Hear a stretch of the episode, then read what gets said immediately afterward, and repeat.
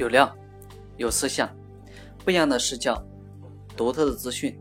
这里不是道听途说，这里不是大众思想，这里是职业规划自己的讲堂。Hello，大家好，欢迎大家来到职业生涯规划发展讲堂，我是大家的老朋友 Peter 老师。今天来跟大家分享一下中国经济发展的三个阶段，让大家了解一下未来的经济发展的趋势。其实从宏观上来看呢，中国经济主要分三个阶段。第一个阶段呢，其实就是从一九九二年到二零零二年。那么第二个阶段呢，就是从这个二零零三年到二零一二年。那么第三个阶段是二零一三年到二零一七年，那么一直到现在。那么第一个阶段呢，就是一九九二年到二零零二年呢，是进入了这个暴利时代。那么一九九二年。之前中国属于计划经济时代，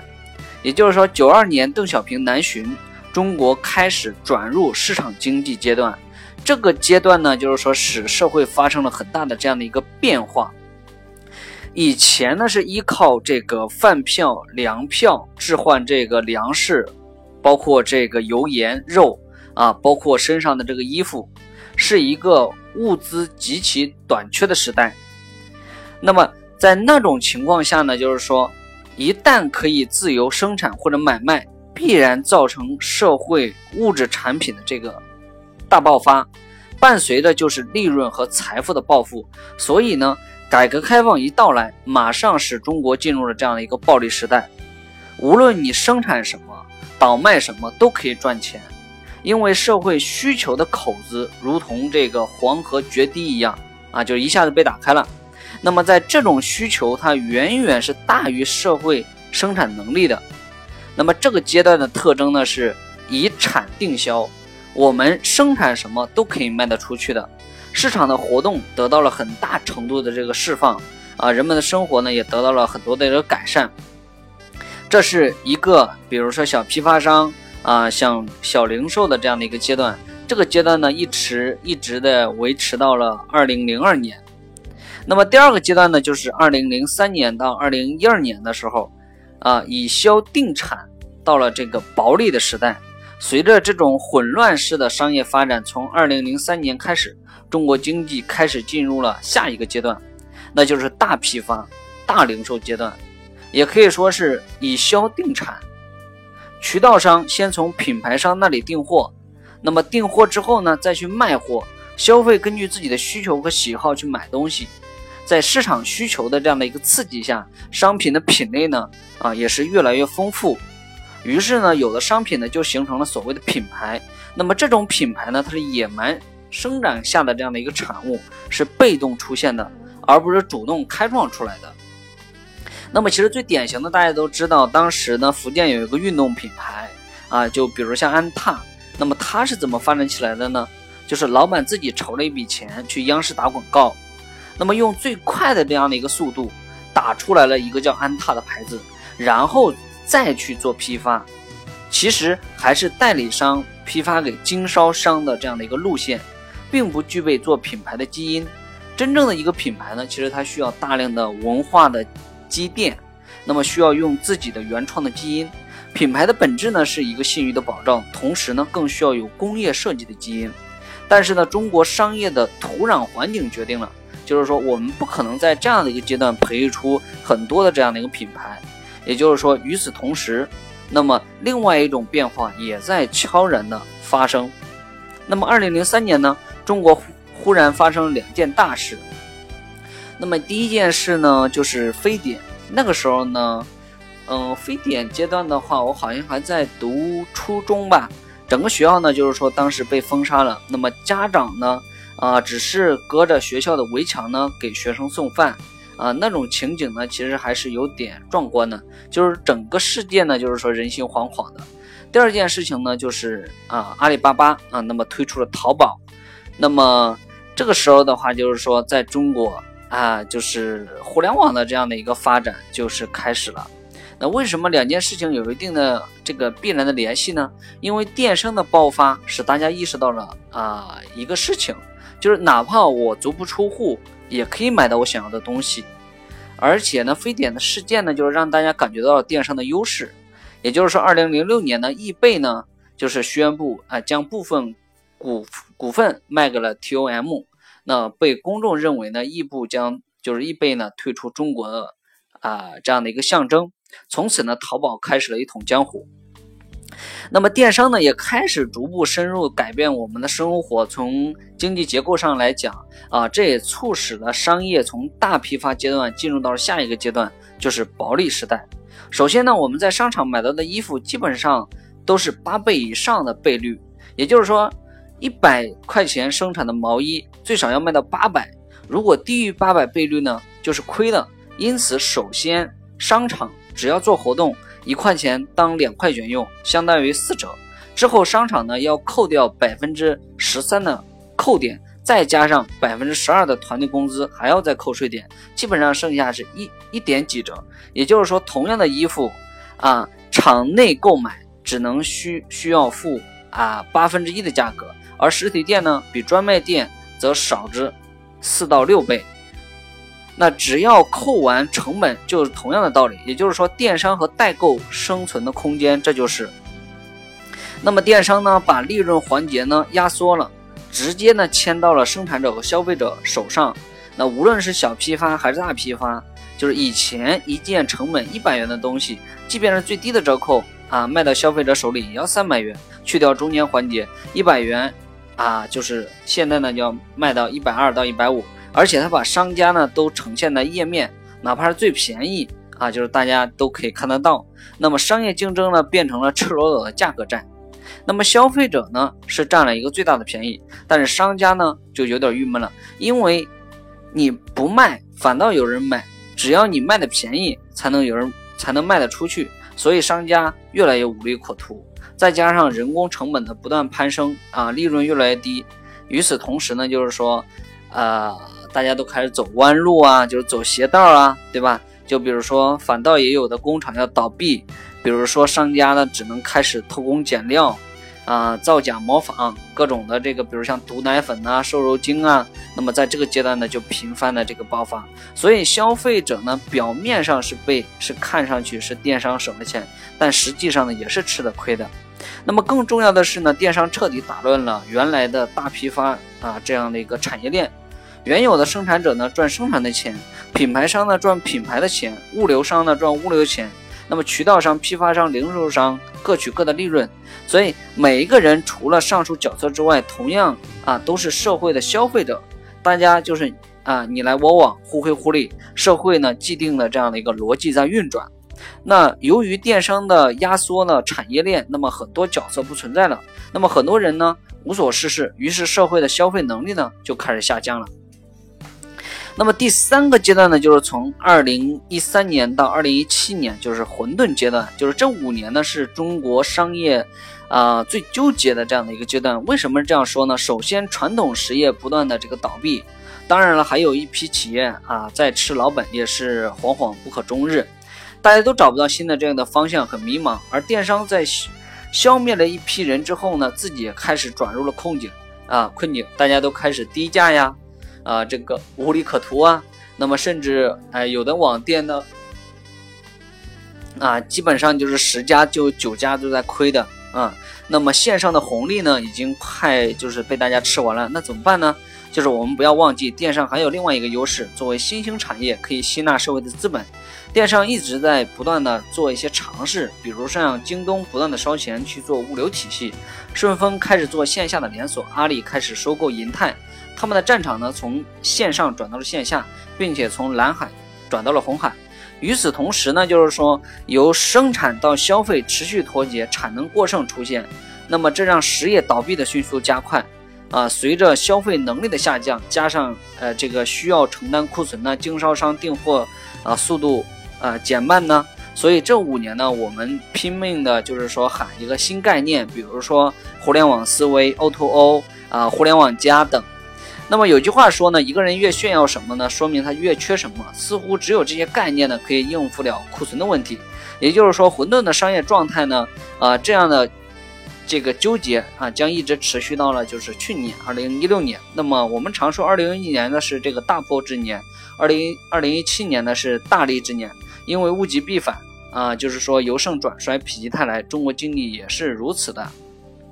其实接下来到了二零一六年的十一月啊，就是国务院出台了关于零售的文件啊，就是与此同时的话，就是说双十一也是同一天推出。那么二零一七年的中国下一个商业的元年，其实商业的本质呢很简单。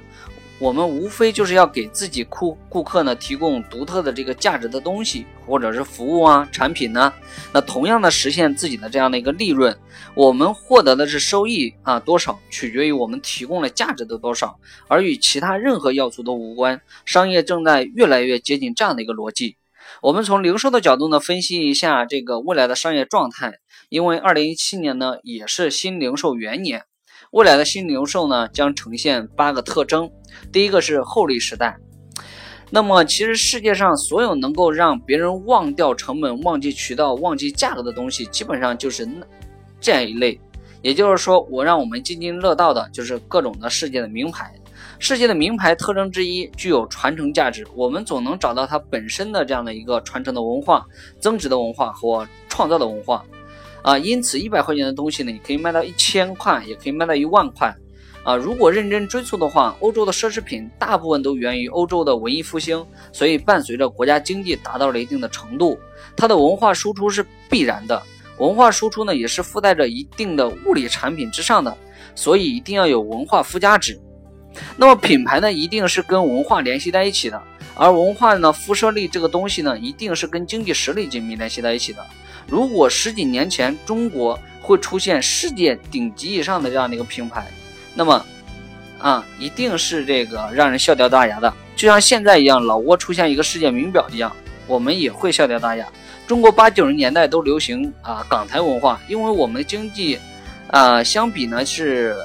呃，落后于港台的。呃，如果现在的情形一样呢，很多港台明星呢要跑到大陆唱歌啊、演戏啊、参加综艺节目，因为大陆变得比他们有钱。随着大陆经济的增长，大陆的文化呢一一定是越有影响力的。以前大家呢总是崇洋媚外啊，这几年呢突然发现自己的东西越来越好，传统啊文化复兴了，国学复兴，中医也被认可了，中国文化呢正在蓄积的这个能量。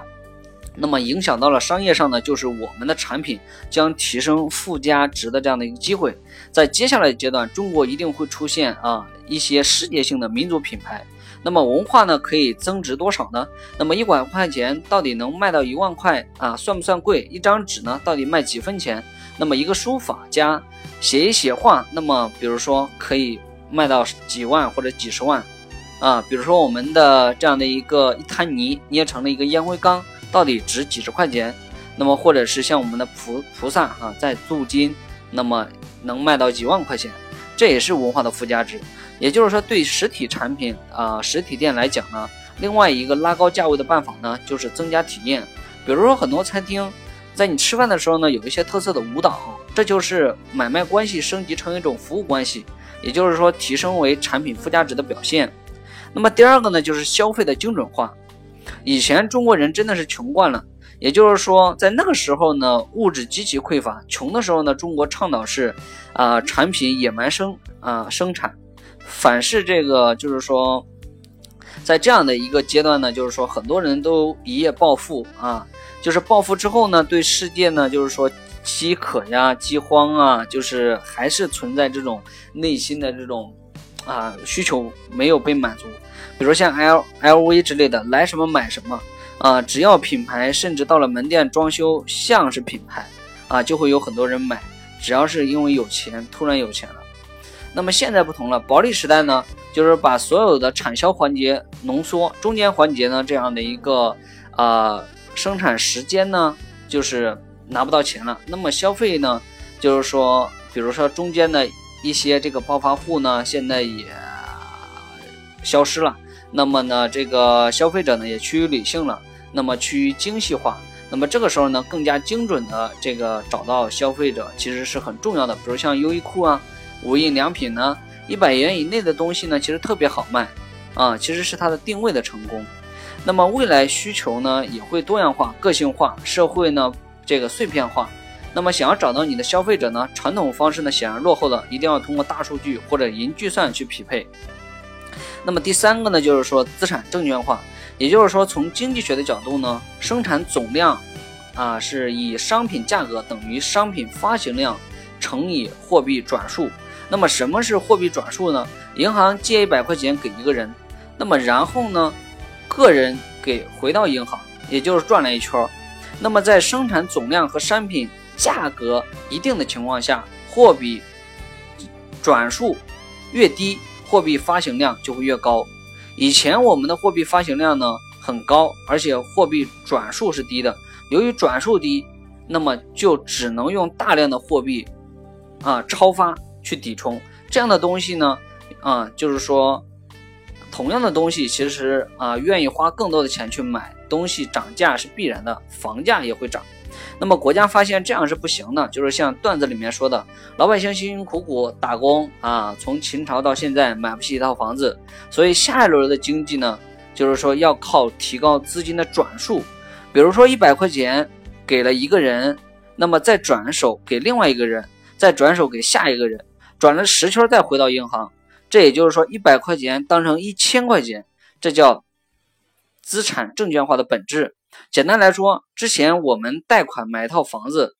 房子一百万，其中贷了六十万，但是房子呢不能卖，也不能抵押，但是通过资产证券化，其中有四十万是你的，有了资产你可以流通起来，所以买房子叫吃贷，也就是说房价在不断上升的时候，自己的资产可以变成一个一百一十万的票据，卖出去以后呢，就是还掉四十万，手里还有五十万。啊，买走的人呢，还可以持续不断的增加转数。资产证券化和消费金融一定是以后结合的这个发展的趋势，它的本质是提高社会运作的效率。那么市场在细分传统零售呢，先后经历了这个呃小批发、大批发、品牌商场啊专卖的这样路线，这也是随着城镇化出现的大量的啊街道而发展的。那么电商呢，也是先后经历了这三个时代。第一个阶段是淘宝啊，各种批发商直接啊上来卖货。后来到了第二个阶段，比如像天猫啊、京东啊，还有这些，甚至有很多形成了巨无霸。对于综合的平台来说，这几个词都可以概括啊，只有数一数二，没有数三数四，除非是细分的领域啊，专做库存的，比如像唯品会；专做化妆品的，就变成了聚美优品。专做 T 恤衫呢，就变成了访客啊；专做书的就变成了当当。但是随着市场越来越细分啊，以及平台和电商之间，就是说最终呢是要走上一个细分的市场的。既然传统商业和互联网逻辑都是这样的，那就是细分就说明了时代的诉求。一切以消费者诉求出发点，无论是企业还是银行组织，最终还要依托于零售，才能实现全产业链的变现。一个企业如果生产一件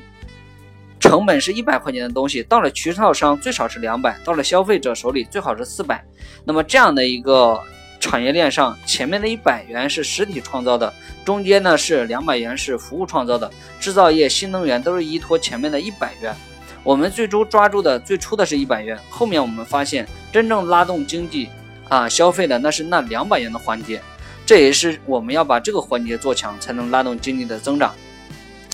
只要零售和终端啊，就是说啊稳定并且能发力，零售或者是服务商、生产商基于能源制造已被拉动，这样子的话，我们祖先治理的洪水啊，那么以前是哪里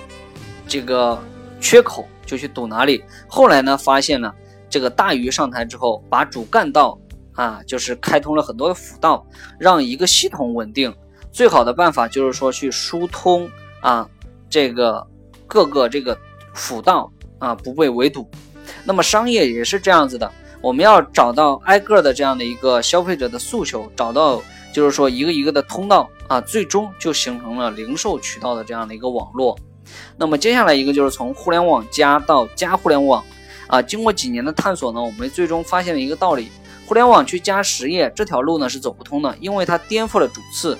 这正是造成虚拟经济的泡沫，因为互联网没有去创造实际的附加价值，只有啊去实际的开发地球上的天然资源，或者用劳动力技术去加工，才能创造出价值。互联网只能提供于啊重新分配的平台，它应该是配合的地位。那。么要让实业去加互联网，这种逻辑强调呢，最终是互联网的应用。饿了么啊，比如像滴滴打车啊，都是互联网加实业，没有这个饿了么平台不行，没有滴滴也不行。所以啊，很多人呢就是说去啊搞电商、微商做平台，往往啊失败。核心的问题是脱离了实体，我们不能为了解决实际问题啊，凭空想象出来一种商业模式。那么还有一个的话，就是说从这个呃纵队变成了横队。我们都要知道，在排队的时候呢，其实个头矮的人呢，就是说啊队长，比如说个头矮的队长啊是看不见的。那如果说有没有小动作，也是看不清楚的。比如说队长很高，个头矮的站后面，对吧？那很容易出现这个嗯，就是塔罗牌的效应，其中一个循环死了，就是全盘结束。啊，这就叫纵队。这个逻辑呢，就是放射到产业链上是这样子的：消费者面对的是渠道商，渠道商面对的是品牌商，品牌商面对的是生产商，生产商看到的是技术，技术上面的是资本，资本上面的是金融。经过层层啊隔离，作为消费者呢，要看到整个产业链其实是很困难的，可能在不同的，就是说出现不同，那么信息。越来越公布，无论你是哪个环节，你的信息和你所掌握的信息基本上都是公诸的，啊，于是就是纵队变成了横队。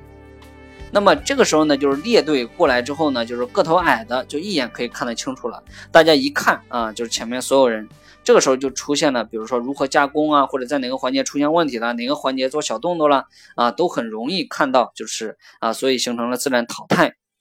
就是。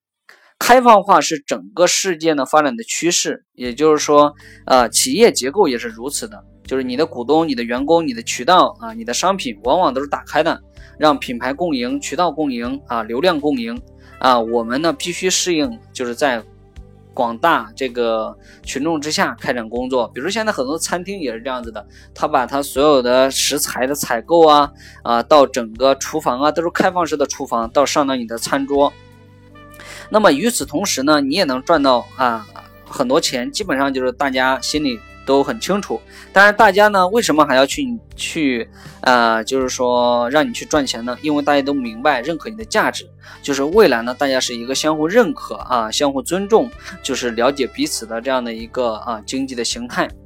嗯，所以其实未来呢商业模式呢就是有三点吧，就是一条是啊两点就是可以确定的，一个是一条是直线。啊，三点呢，确定一个平面，就是商业的本质呢是面，不是线啊，更不是点。也就是说，所有的商业模式呢成立都需要三点：第一点是你提供什么服务；第二点是你的消费在哪里；第三点是你你的通路该怎么建立。